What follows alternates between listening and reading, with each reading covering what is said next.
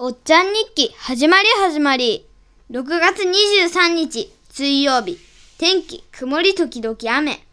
今日の夜折り消しで遊びました。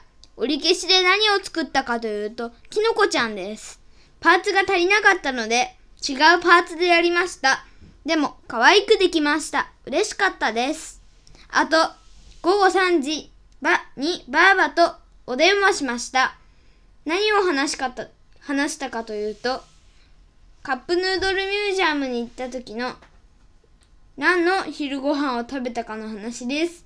ちなみにカップヌードルミュージアムに行った時の昼ご飯はババイキングで食べました。美味しかったです。これで終わりです。